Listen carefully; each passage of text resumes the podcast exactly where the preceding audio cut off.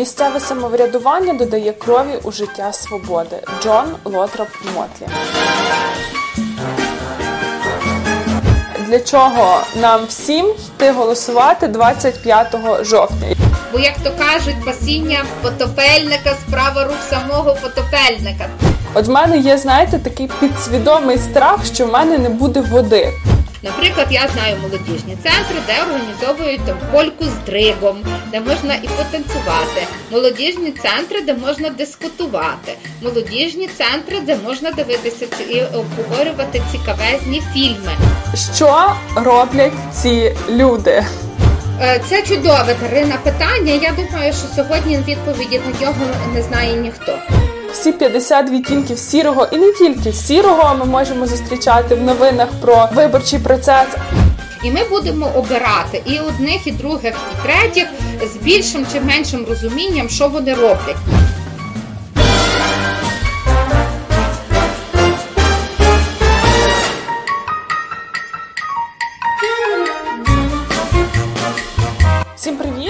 Подкаст Макіявельки. З вами традиційно Дарина Зержицька. І Оксана Дещаківська. Ми насправді за вами дуже сумували, хоча ні з ким із вас ми в безпосередньому контакті не є, наші дорогі слухачі та слухачки. Але як мінімум сумували за процесом, коли ми з Оксаною бачимося.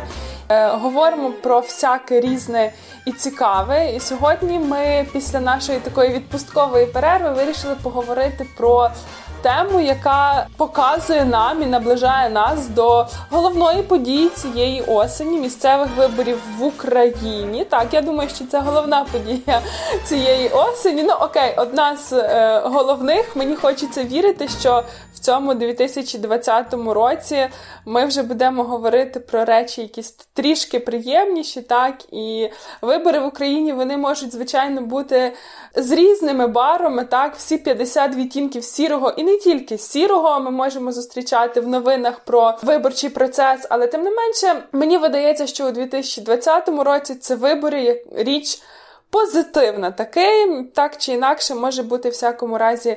Весело, але е, коли ми подумали, що ми хочемо говорити про місцеві вибори, і що про це варто говорити, так то ми попитали частково наших слухачів та слухачок, чи там свої найближчі кола, і зрозуміли, що варто починати не з виборів, а варто починати взагалі з відповіді на питання, для чого йти на ці вибори. А отже, поговорити для початку про місцеве самоврядування і про те, чим займаються органи місцевої влади. Але при цьому про вибори ми також поговоримо наступного епізоду. Оксана, пропоную почати з того, як загалом виглядає день пересічного мешканця чи пересічної мешканки якогось населеного пункту в Україні. Ти знаєш, Дарина, я е, так само уважно слухала і дивилася, насправді, навіть будучи у відпустці, слідкувала за тим, чи люди розуміють, що таке місцеве самоврядування для чого воно потрібне. Якщо ти, Дарина, дозволиш, то я почну не з того, що таке місцеве самоврядування про типовий день, але почну з визначення такого терміну, принципу організації суспільних процесів, який називається субсидіарність. Вона є так само одним із принципів організації державного управління та державної влади в Україні, але ми її бачимо кожного дня, навіть в нашому такому буденному житті. Субсидіарність це коли будь-яка проблема, будь-який виклик, будь-яке рішення приймається там, де його можна прийняти. І тільки коли воно на місцевому рівні, на цьому низовому рівні не може бути вирішене, втручається або доручається вищому органу це здійснити. Ну, наприклад, коли дитина може самостійно зробити уроки, мама до того не лізе. Коли дитина має складати сумку, це теж субсидіарність. Так ми вчимо відповідальності. Так само з нашим місцевим самоврядуванням субсидіарність є одним із принципів організації державної влади в Україні, а вона означає, що те, що може бути вирішено на рівні громади малої, на рівні місцевого самоврядування, має бути вирішено на тому рівні. Державна влада береться і втручається тільки в ті процеси, які на місцевому рівні рівні вирішені не можуть бути. І так, тут я вже буду переходити до того, тож які проблеми в нас в Україні на прикладі одного типового дня вважаються такими, що можуть бути вирішені громадою самостійно без втручання органу державної влади. І ще одне тільки скажу про напевно систему органів е, місцевого самоврядування. Що таке що означає вирішити проблему на рівні громади? Вирішити проблему на рівні громади, це можна в такий спосіб: перше, через свій представницький орган. Представницьким органом є місцеве місцева рада. У нас в Україні вони сьогодні називаються міська, сільська, селищна рада. Відповідно до того, в якому е, населеному пункті є адміністративний центр громади. Або е, чому важливо адміністративний центр громади, бо в нас все ще тривають. І сподіваємося, що на цих виборах ми закінчимо, закриємо такий черговий і е, потужний етап децентралізації, коли декілька населених пунктів об'єднані в одну громаду. Громада, як правило, називається міська, сільська, селищна, відповідно до населеного пункту, з якому знаходиться адміністративний центр громад. Наприклад, громада Львова, яка включає в себе багато населених пунктів, в тому числі сіл, від сьогодні буде називатися міською громадою, тому що центр знаходиться в місті Львів. Е, Якщо центр громади знаходиться в селищі, це буде селищна, селищна громада. І отже, в нас є можливість через раду представляти свої інтереси, відповідно, через обраних депутатів. Але, звичайно, субсидіарність вона залишає за нами ще одну можливість: це пряма участь. Для цього існують е, інструменти такої участі: це загальні збори громадян, це місцеві ініціативи, громадські слухання, найпопулярніші е, інструменти, які визначені чинним законом України. Але так само багато міст сьогодні використовують такий інструмент, як е, громадський бюджет. Ну і тепер, нарешті, до того типового дня. А типовий день він ми з Дариною вирішили, що це буде типовий день одинадцятикласників.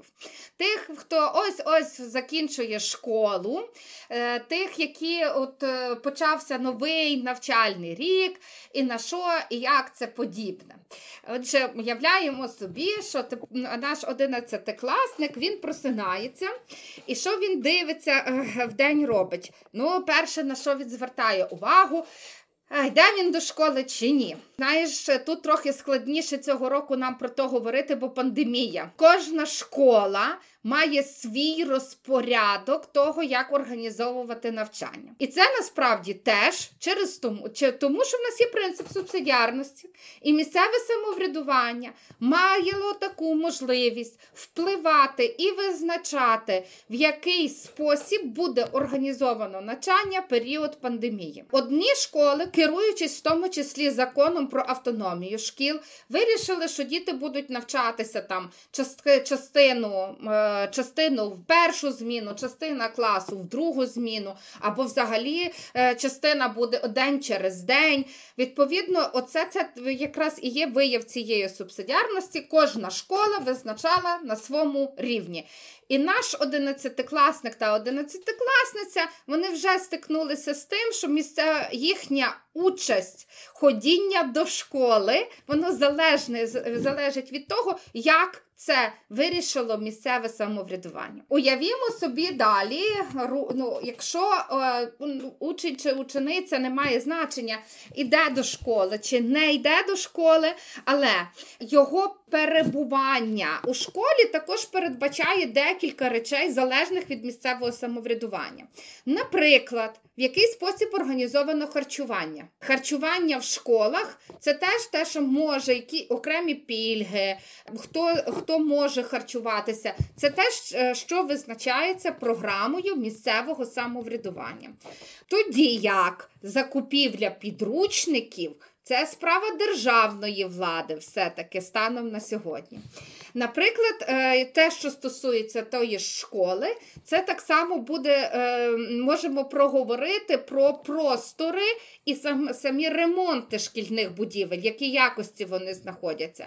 Самі будівлі знаходяться в е, підпорядкуванні місцевого самоврядування, але тут не обходиться без місцевих ініціатив і громадських бюджетів в великих містах, тому що і і батьківські колективи, і спонсори, і адміністрація закладу дуже часто вдаються до різних способів фандрейзингу з тим, щоб е, школи були в належній якості.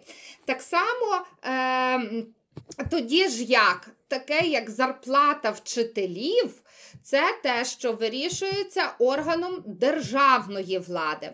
Але тим не менше, якщо якась громада є більш, е, більшою чи меншою мірою забезпечена, вона вона може запроваджувати власну програму з тим, щоб допомагати е, вчителям і в тому числі підвищувати е, матеріальне, е, становище вчителів. Таким чином, наш 11-класник та 11-класниця вже від починаючи від банального там рішення іти до школи, не йти до школи, вони фактично залежать залежні від місцевого самоврядування і як це організовано в його громаді. Ну і відповідно від місцевого самоврядування залежать не лише одинадцятикласники та одинадцятикласниці, а наприклад, їхні батьки, тому що від того, чи діти в школі, чи діти не в школі, теж організовується вже робочий процес, та взагалі інша вся рутина, фактично цілої сім'ї. Ну і для наших слухачів та слухачок, я думаю, що насправді якась наша дотичність до місцевого самоврядування, так вона починається навіть тоді, коли ми про це ще не думаємо, бо не думаємо зовсім. До прикладу, коли ми прокидаємося вранці, от в мене є, знаєте, такий підсвідомий страх, що в мене не буде води, тому що загалом в мене досить часто вранці вимикають воду. І е, кілька разів так попадало, що я десь ем, потребувала, наприклад, виходити. Е, мені потрібно помити голову. Я цього не можу зробити, тому що мені відімкнули воду. І я деколи так прокидаюся думаю, а потече в мене щось з крану чи не потече? От, власне, це теж та штука, яка залежить, е, вирішується на місцевому рівні, так. Але мені здається, що знаєте, що коли е, ми робили оці такі опитування, а що вам би було цікаво дізнатись про місцеві вибори, і нам люди відповідали розповідали. Ну, нам би було цікаво взагалі для чого туди йти, на що голосувати, що ми вирішуємо. То мені здається, можливо, в думках багатьох немає якогось такого прямого співвідношення між тим, от ми йдемо, обираємо скажімо, у Львові міського голову і депутатів міської ради, і ми до кінця не розуміємо, а як ж це безпосередньо пов'язано з нашою водою в крані, чи, скажімо, з тією маршруткою, якою ми добираємося з дому на роботу, тому що місцеве самоврядування, так загалом міська система чи місцева система, вони ж ем, багаторівневі. І, скажімо, ми обираємо так колегіальний орган, який вирішує питання більш більш стратегічного характеру, так. Але при цьому вже реалізація рішення, втілення рішення в життя, воно. Відбувається дуже багатьма міськими структурами, до яких входять, зокрема, і там комунальні підприємства, які нам забезпечують воду в кранах і транспорт для того, аби ми їздили. Тому по суті, це е, ніби і просто так, але доволі е, така система складна і заплутана. І я от мушу сказати, що я пам'ятаю в університеті, коли я вчилася, то я страшенно не любила теми місцеве самоврядування, тому що вона для мене ніби проста, як двері, а з іншого боку. Там стільки всього насправді, і там таке е, там досить досить е, об'ємне законодавство, яке регулює це питання. А потім з часом я почала розуміти, що це насправді, е, мені здається, першочергове розуміння е, таких якихось там громадянських справ, які має бути в людини, як все вирішується на місцях. Тому що, знаєте, це про це часто говорять. Погані дороги, хто винен, винен президент, якого яке прізвище він би не мав. так? Але по факту там є е, дороги теж різного рівня. Частину з них мають ремонтувати з одного бюджету, частину з іншого, і, можливо, конкретно тротуар на вашій вулиці таки дійсно має робити не президент, а за це відповідальна ваша місцева рада. Ну насправді, Дарина, якщо дозволиш, то я там про ти дуже багато цікавих питань зачерпнула, але я зачепила. Я продовжу про нашу одинадцятикласницю і однокласника в тому сенсі, що насправді, наприклад, я. А давайте його назвемо. Давайте, хай буде знаєш, я зауважила, в мене дитина пішла в перший клас, і я зауважила, що незаслужено забути ім'я Василь. Можна він буде називатись Василь? Можна. А вона Олена. Гаразд, Василь і Олена. Отже, наші Василь і Олена. Знаєте, що часто, наприклад, е, я прошу свою дитину, коли вона йде до школи, я йому кажу, йди викинь сміття, в тому числі. По дорозі до школи сміттєвий бак, просто це не не, не важко. Навіть оце сміття, сміття це теж одне з того, що належить місцевому самоврядуванню. В який спосіб буде організовано збір сміття? Чи це будуть е, е, стояти баки для роздільного сміття? Чи буде місто мати сміттєсортувальні станції? Чи буде місце мати громада, мати полігон для твердих відходів чи побутових відходів? Чи будуть в місті встановлюватися такі колектори для збору органічного сміття, яке буде перетворюватися? Це е, залежить власне від місцевого самоврядування, від органу місцевої влади. Ніхто там з державної влади, е, згідно чинного законодавства українського, не несе відповідальності за за ці речі. Вони е, їхня відповідальність це контроль, чи належно виконуються функції місцевого самоврядування в контексті роботи і переробки і утилізації відходів. Тому навіть такі банальні речі, ем, які відповідно хто буде здійснювати збір сміття, який буде сміттєвий тариф, скільки ми будемо за це платити, як воно як це буде організовано, воно теж залежить від місцевого самоврядування. Е, насправді, місцеве самоврядування може робити це в різний спосіб. І на прикладі зараз цього сміття ми можемо побачити, бо ці процеси можуть бути організовані не лише про сміття, а в інших е, напрямках компетенції. Це е, місто може заснувати комунальне підприємство, тобто підприємство, яке буде утримуватися, зарплату будуть утримувати за рахунок е, платників податків, за рахунок громади, і воно буде в своїй компетенції мати збір, вивіз сміття. Якщо е, громада засновує комунальне підприємство, то це можливість так само регулювання цін на тарифи. Якусь частину може компенсовуватися з загального бюджету міста, щось будуть оплачувати самі громадяни. Наприклад, у нас так часто ми говоримо про е, про те саме сміття, тому що не е, якщо би це робила там, скажімо, лише на бізнес-основі, то сміттєвий тариф міг бути і набагато дорожчим. Інший спосіб регулювання цього питання це вільний ринок, коли є фірми або компанії, які проводять цей збор сміття. Місцева громада може е, оголосити тендер і на цю послугу згідно тендеру найняти ту чи іншу фірму. І тоді повноваження місцевого самоврядування це контроль за якістю роботи цієї фірми, за контроль за справедливістю тарифів, які яка ця фірма визначає. І місцеве самоврядування вже має функцію не просто не, не лише організувати, але відповідно контролювати ці, ці фірми, які надають такі послуги. Місто насправді ти Дарина абсолютно права, засновує дуже часто різні комунальні підприємства. Або підприємства це комунальні заклади, скажімо так. Бо вони можуть бути дуже різні. Можуть бути так звані комунальні установи. Установи не покликані заробляти гроші, вони покликані надавати, виконувати якісь спеціальні функції. Підприємства покликані заробляти гроші.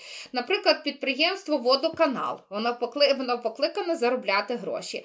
Але, наприклад, установа музей, комунальна установа музеї міста, вона може не, не, не вона може мати просвітницьку функцію, а не не лише заробляння грошей. Та? Вона може мати просвітницьку функцію збереження історичної пам'яті про місто, е, там, формування цієї історичної пам'яті або щось або щось подібне. Тому тому для нас дуже важливо розуміти, яка частинка місцевого бюджету витрачається на ці комунальні установи, якого гатунку вони є, наскільки вони доцільно, недоцільно витрачають кошти, які витрачаються з місцевого бюджету на їхнє утримання. А тому е, для дуже важливо, щоб ці комунальні заклади, скажімо так, мали прозорі витрати, прозорі е, звіти. Насправді в Україні, на жаль, ще сьогодні не всі комунальні заклади мають таке прозоре фінансування. Український законодавець, отут це той момент, коли державна влада втручається, пропонує, аби комунальні установи мали ці публічні звіти, висвітлювалися вони належним чином на сайтах, а так само, щоб про них були створені наглядові ради. І ці наглядові ради вони можуть дбати і про певну стратегію розвитку цього комунального підприємства, або ж можуть е, навпаки е, дбати і не навпаки, але можуть використовувати свій е, авторитет для того, щоб пильнувати за витратами, які і діяльністю, моніторинг діяльності та результатів, які здійснює це комунальне підприємство. Я зверну увагу, що зараз у нас децентралізація, багато установ мають багато місцевих громад мають зараз дуже великий такий потенціал до творення комунальних закладів. Комунальні заклади сьогодні в Україні є дуже різних штибів.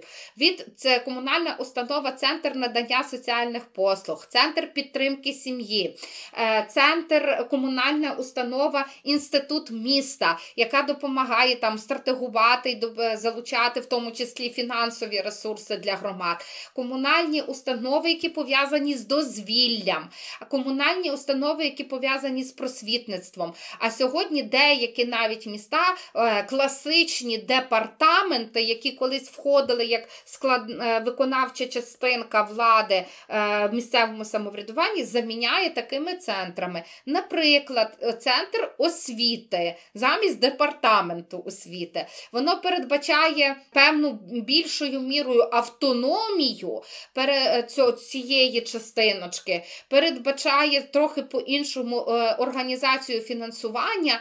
В Україні насправді станом на сьогодні не так багато таких громад, які так, наприклад, е, вчинили такий крок.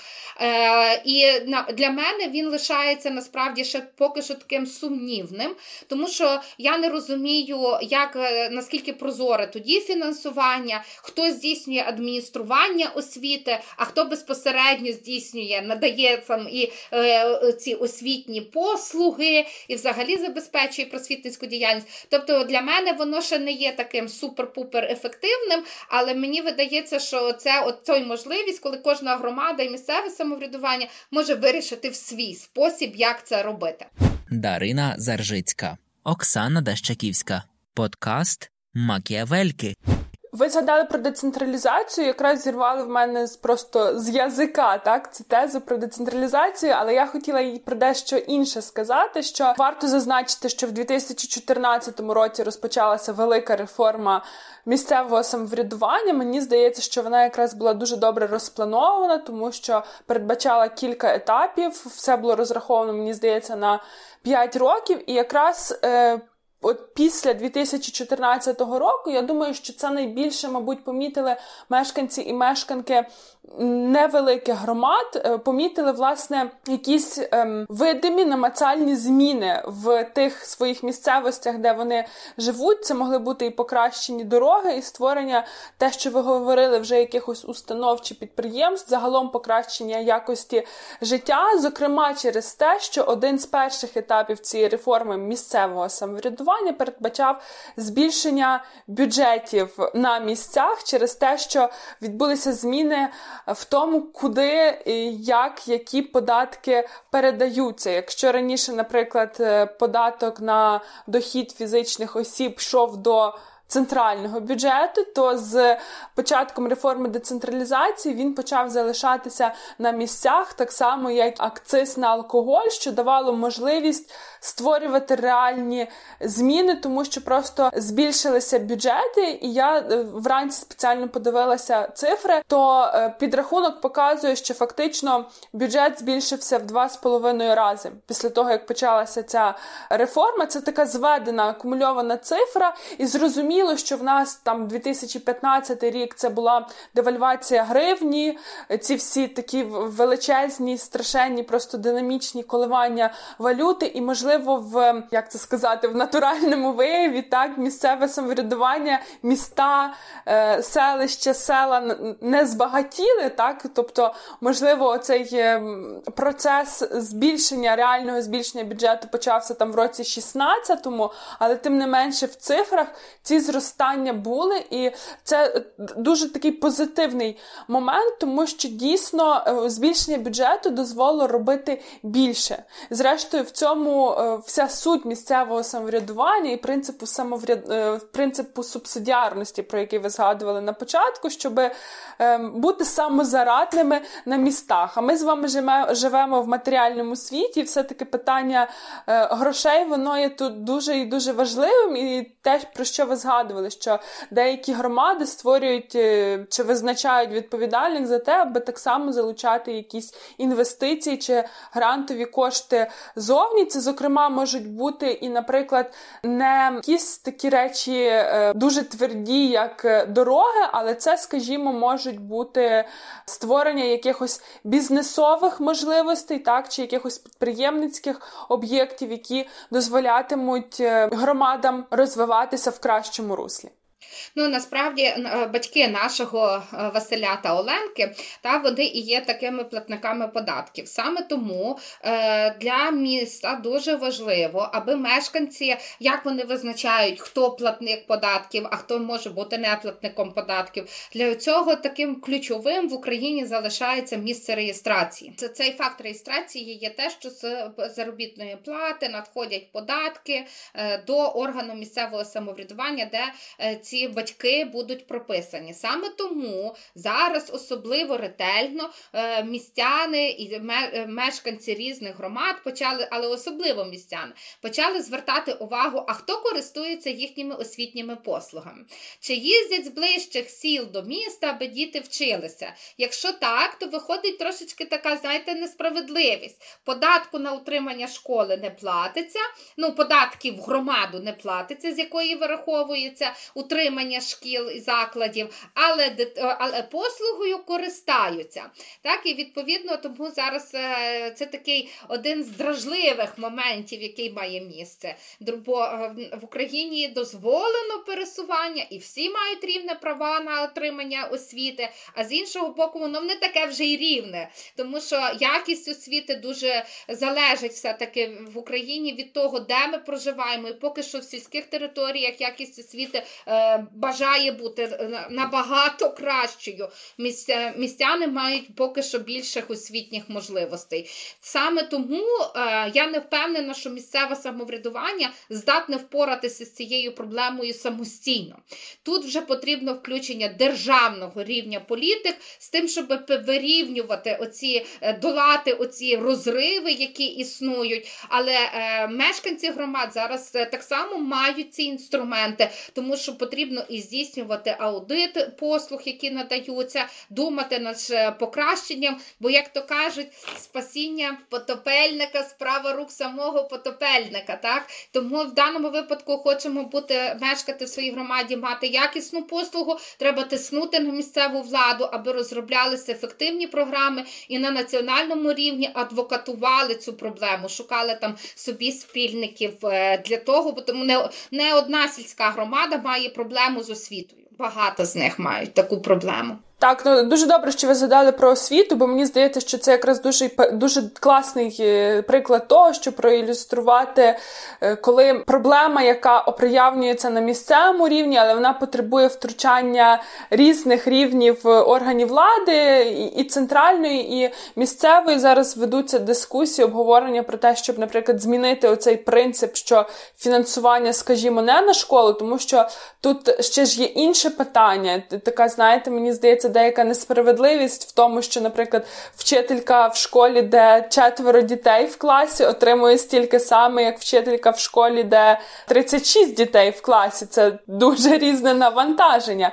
Чи так само просто в школі, де 25 дітей, утримувати стіни, фактично, особливо в зимовий період, коли це страшенні витрати на комуналку. Тут включається вже питання економічної доцільності, і якраз ведуться дискусії про те, аби прив'язати гроші не до закладу освіти, а до того, як зараз прийнято говорити відповідно до урядових норм здобувача чи здобувачки освіти, тому щоб е, фактично фінансування, скажімо, на школу виділялося не точніше, не на школу, а школа отримала фінансування, забезпечуючи освітні послуги дитині. О, ось так би воно могло бути. Я думаю, що це частково би вирішило цю проблему. Ну, дивися, насправді е, те, що є сталося з медициною, воно десь е, подібне, наприклад. Тому що з одного боку там місто має отримувати заклади, а послуги, які надають ті лікарі, оплачуються Національною службою здоров'я.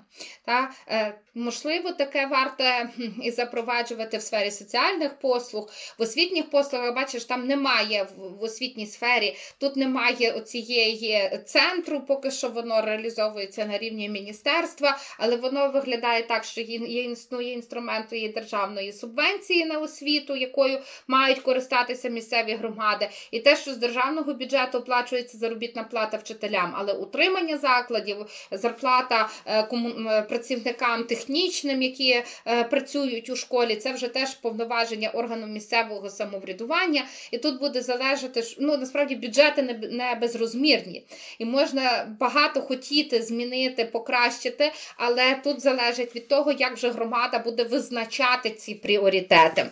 Я єдине, що повернуся до Олени і Василька, щоб ми про них не забули, бо допустимо, що вони прийшли там, е, викинули вони по дорозі сміття, зайшли вони до, е, до школи в школі ми вже зрозуміли з тобою, що який той заклад, наскільки ну в якому стані він знаходиться, наскільки яке там може бути харчування, це все залежить від громади.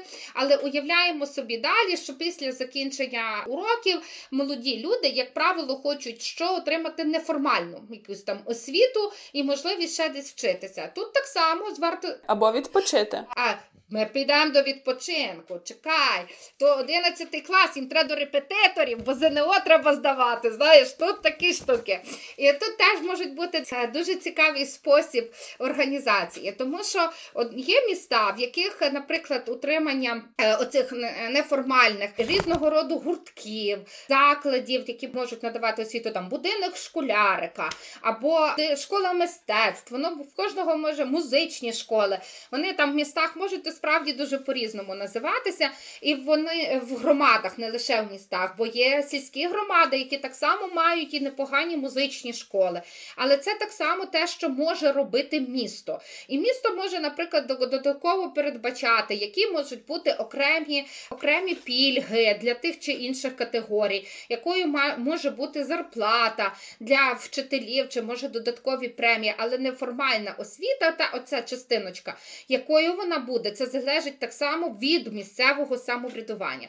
Давай похвалимо наш рідний Львів, тому що у Львові є удюмки е, дитячо-юнацької творчості, гуртки. Вони доволі різноманітні, є в кожному районі і безкоштовні для різних груп населення.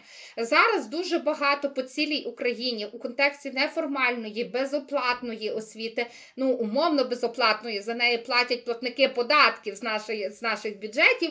Таких такі послуги зараз переформовуються у будинках культури, е, у бібліотеках, які прагнуть розвивати. Тому, коли ви можете звернутися до найближчої бібліотеки і дізнатися, що цікавенького відбувається там, в тому числі для дорослого чи для дитячого е, населення громади. Ну і насправді це до неформальної освіти дуже подібно до формальної освіти, але перейдемо до того, що каже Дарина, до дозвілля. Дозвілля дуже важлива складова для громади. Як воно відбувається в громаді? Ну, ви знаєте, що останнім часом е, в нас фактично стався прогрес з розумінням, що таке дозвілля. В нас в житок почали входити такі терміни, як треті місця місця, які не є роботою, не є школою, але там, де ми можемо проводити е, цікаво і з користю свій час. Тому почали відкриватися антикафе, різного роду хаби, коворкінги і такі е, або подібні простори. Але, напевно, найбільш е, таким на слуху, те, що можна побачити в громадах, це є молодіжні центри або молодіжні простори, які почали формувати формуватися. Ці молодіжні простори вони так само переважною мірою підтримуються і е, підтримувані органами місцевого самоврядування. Хоча, якщо ви мешканець обласного або мешканка обласного центру, то на обласному рівні це може бути фінансованим з обласного бюджету, а не місцевого самоврядування. Ну, Багато громад створювали такі молодіжні простори як місце для ефективного, цікавого і дозвілля з користю. Наприклад, я знаю молодіжні центри, де організовують там, польку з дригом, де можна і потанцювати, молодіжні центри, де можна дискутувати, молодіжні центри, де можна дивитися і обговорювати цікавезні фільми. Ем, Тут насправді, коли там про фінансування тут зрозуміло, але хто наповнює це змістом? Наповнення змістом діяльності таких центрів, воно вже буде залежати від сформованих програм які є цими закладами, це теж можуть бути комунальні установи, які е, формують свої програми. А хто ці програми затверджує? Виконавчі органи рівня місцевого самоврядування або представницькі. Тобто це те, на що впливають наші з вами депутати в першу чергу, і відповідні керівники е, департаментів чи управлінь ради громади. Ось тому це теж е, те, від чого ми можемо залежати. Дарина? Дуже багато всього ви наговорили. Я, от знаєте, маю таке питання, на яке я не маю відповіді. Можливо, ви допоможете, бо ми так говоримо про місцеве самоврядування, про ці всі проблеми, питання, які вирішуються. Я, от знаєте, що подумала? Підемо ми 25 жовтня на дільниці, але в нас ще буде бюлетень, де ми маємо голосувати за депутатів обласної ради і районної ради. Що роблять ці люди? Е, це чудове Дарина питання. Я думаю, що сьогодні відповіді на нього не знає ніхто. Тому ні, особливо, коли говоримо про районні ради. Коли говоримо про обласні ради, там простіше насправді, але е, про районні ради це дуже е, важливе питання. Згідно українського чинного законодавства, в нас є на сьогоднішній день такий поділ. Є так звана є територіальна громада. Територіальна громада це об'єднання людей, які мешкають на одній території. Станом на зараз в нас використовувався термін об'єднана територіальна громада, але фактично він означає теж, от хто на території громади мешкає, той мешкає. Єдине, що включилися декілька населених пунктів. Повноваження органів місцевого самоврядування воно передбачає певну фінансову стабільність, певну фінансову основу для самоврядування. Такою фінансовою основою, вибачте, що я вже такими складними термінами, це є те, що Дарина говорила. Це фактично податок на зарплату, який платить, який платиться кожен працюючий, але так само законодавство передбачає, що це можуть бути певні види податків.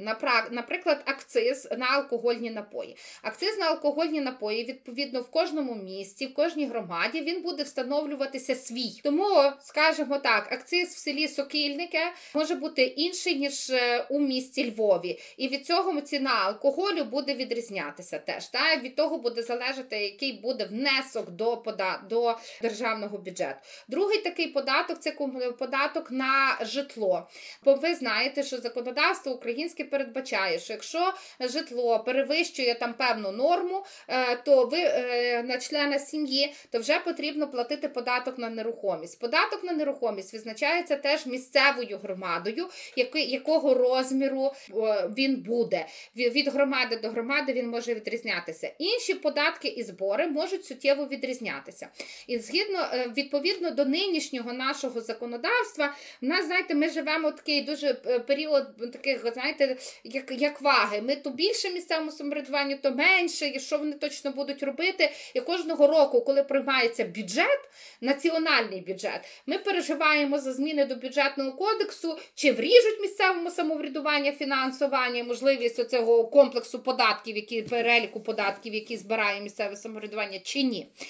Тепер, коли ми говоримо, що в нас існує на сьогодні, крім оцих територіальних громад, так зване об'єднання територіальних громад на рівні району. Районний рівень він сьогодні дуже суттєво модернізується.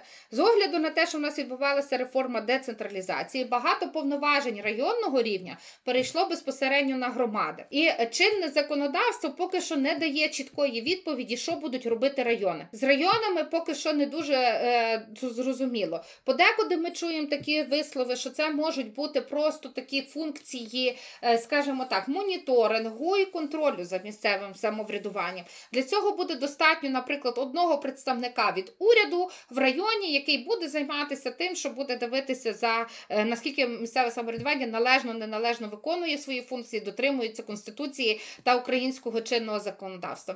В іншому випадку ми чуємо прям крайню протилежну думку, що нам потрібні районні ради з відповідно належним фінансуванням, які будуть мати свої е, такі окремі унікальні функції. І більше того, так виглядає, що ми схилилися в Україні. Ми схилилися до того, що нам потрібні районні ради, бо вибори до районних рад будуть. Але повноваження районних рад поки що в чинному законодавстві чітко не визначені.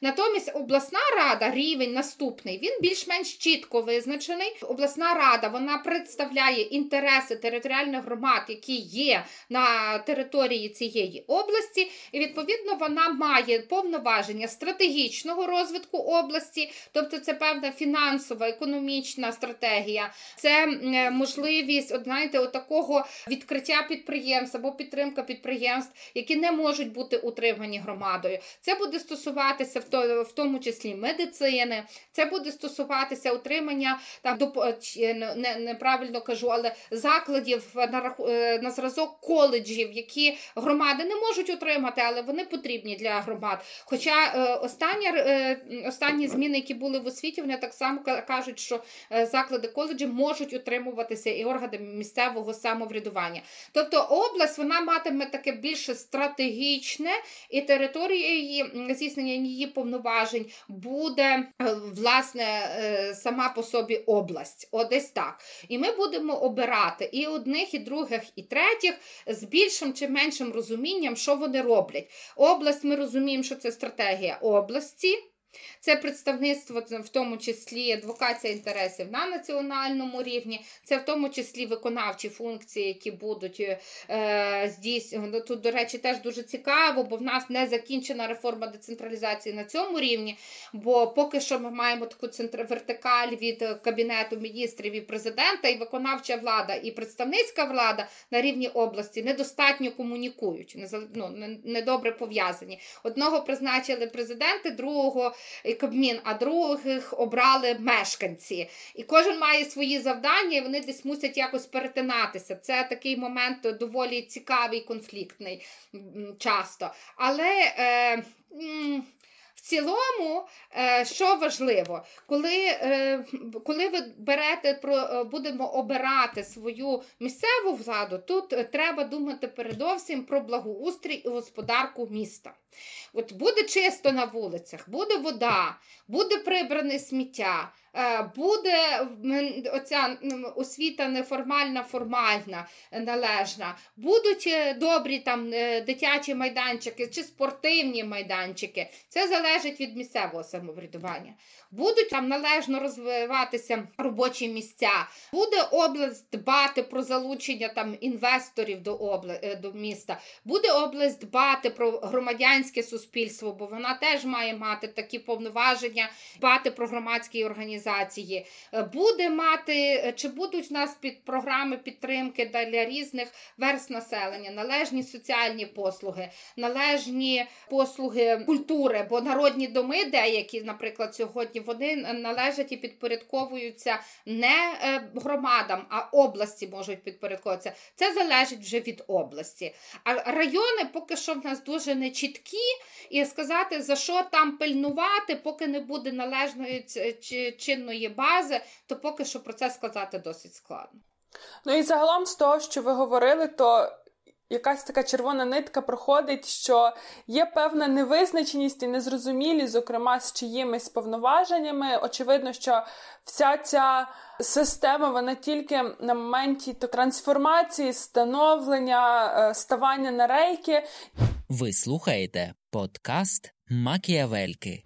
Я думаю, що ми вже з вами так говоримо хвилин 50, можемо рухатися плавно до завершення, але на кінець я пропоную вам ще подумати і відповісти на питання, для чого нам всім йти голосувати 25 жовтня. Яка мотивація? Чому це варто робити? Ну я повернуся до Олени і Василька, тому що вони в нас такі були е, сьогодні провідники по місцевого самоврядуванню. Е, хочу сказати, що насправді е, вони можуть, е, повертаючись до себе до, додому зі своїх репетиторів, тренінгів освіти, насправді можуть побачити, залежать від місцевого самоврядування. Освітленими вулицями вони будуть повертатися чи ні.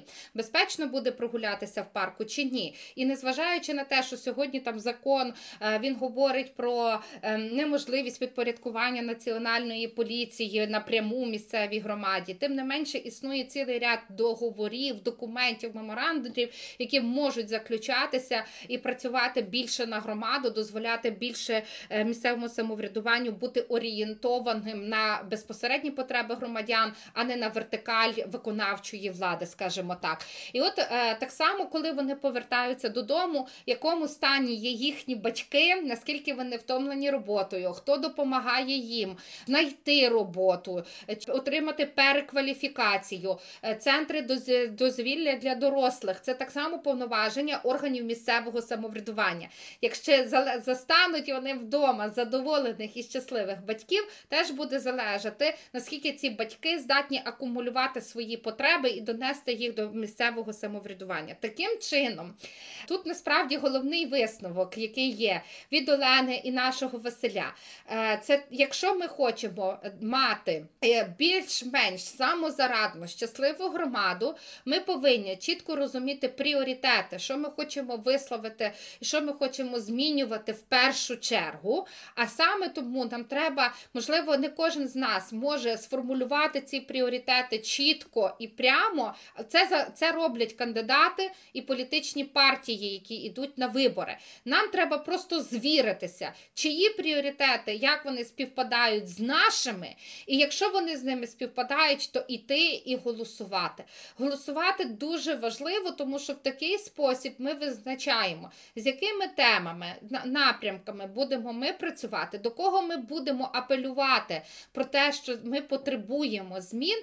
Насправді це отой спосіб, коли е, ми зберігаємо свою причетність до громади. Ми вже не просто мешканці якогось будинку на вулиці міста ми, е, чи, чи, чи села. Ми вже ті, хто співтворці нашої громади, ті, хто визначають наше майбутнє на найближчі 4-5 років. Ну я в свою чергу звернуся до Конституції України, в якій зазначено, що місцеве самоврядування є правом територіальної громади, жителів села, селища міста самостійно вирішувати питання місцевого значення. І коли б це, наприклад, ми візьмемо з вами в Львові, візьмемо Львів. Якби це мільйонне місто, і кожен і кожна думали собі, як вони мають вирішувати питання знач... місцевого значення на власний розсуд, то ми би з вами дійшли до анархії. Відповідно, вибори це теж один з механізмів уникнення анархії, але разом з тим допомогти нам всім вирішувати самим питання місцевого значення.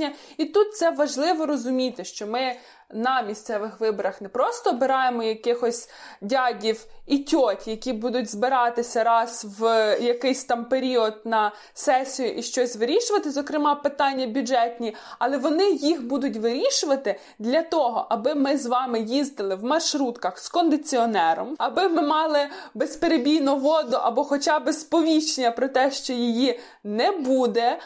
Одним словом, е, місцеве самоврядування те, що є найближче те, що безпосередньо вирішує наші проблеми, є на ви, на, на відстані витягнутої руки, те, де ти точно можеш дістатися. Тому е, треба дивитися ці повноваження, переглянути е, ті програми, які є, дивитися, що пропонують кандидати, що варто змінювати, обирати своїх і йти і голосувати. І ще е, та ще от голосувати, скажу, що зараз е, на місцевих е, виборах можуть можна голосувати незалежно від вашої прописки. Так, тобто ви можете змінити виборчу адресу. Те, що раніше було доступно тільки на президентських і на парламентських виборах, тепер доступно і для місцевих, і це можна зробити, уникаючи черг в відділах ведення реєстру виборців. Це можна зробити онлайн. Робиться дуже просто, хвилин за 20. Для цього вам треба мати електронний цифровий підпис, зайти на сайт е, реєстру виборців. Там все через ваш електронний кабінет легко зробити. Маєте можливість ще до 10 вересня змінити виборчу адресу, якщо вам це потрібно. Ну і Привіт, громадська організація Група впливу, яка серйозно адвокатувала ці зміни, в тому числі для внутрішньопереміщених осіб, які вже давно стали членами наших громад, а право зголосувати на місцевих виборах здобувають лише вперше. Насправді дуже багато тем залишається непроговорених.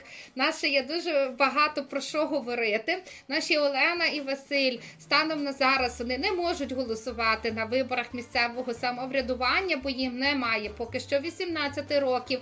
Це з 18 років набувається виборче право, але можуть голосувати за громадський бюджет в деяких містах, зокрема у місті Львові. Що вони точно можуть робити? Вони можуть е, стимулювати своїх батьків піти на вибори і голосувати. А ми з вами сьогодні прощаємося.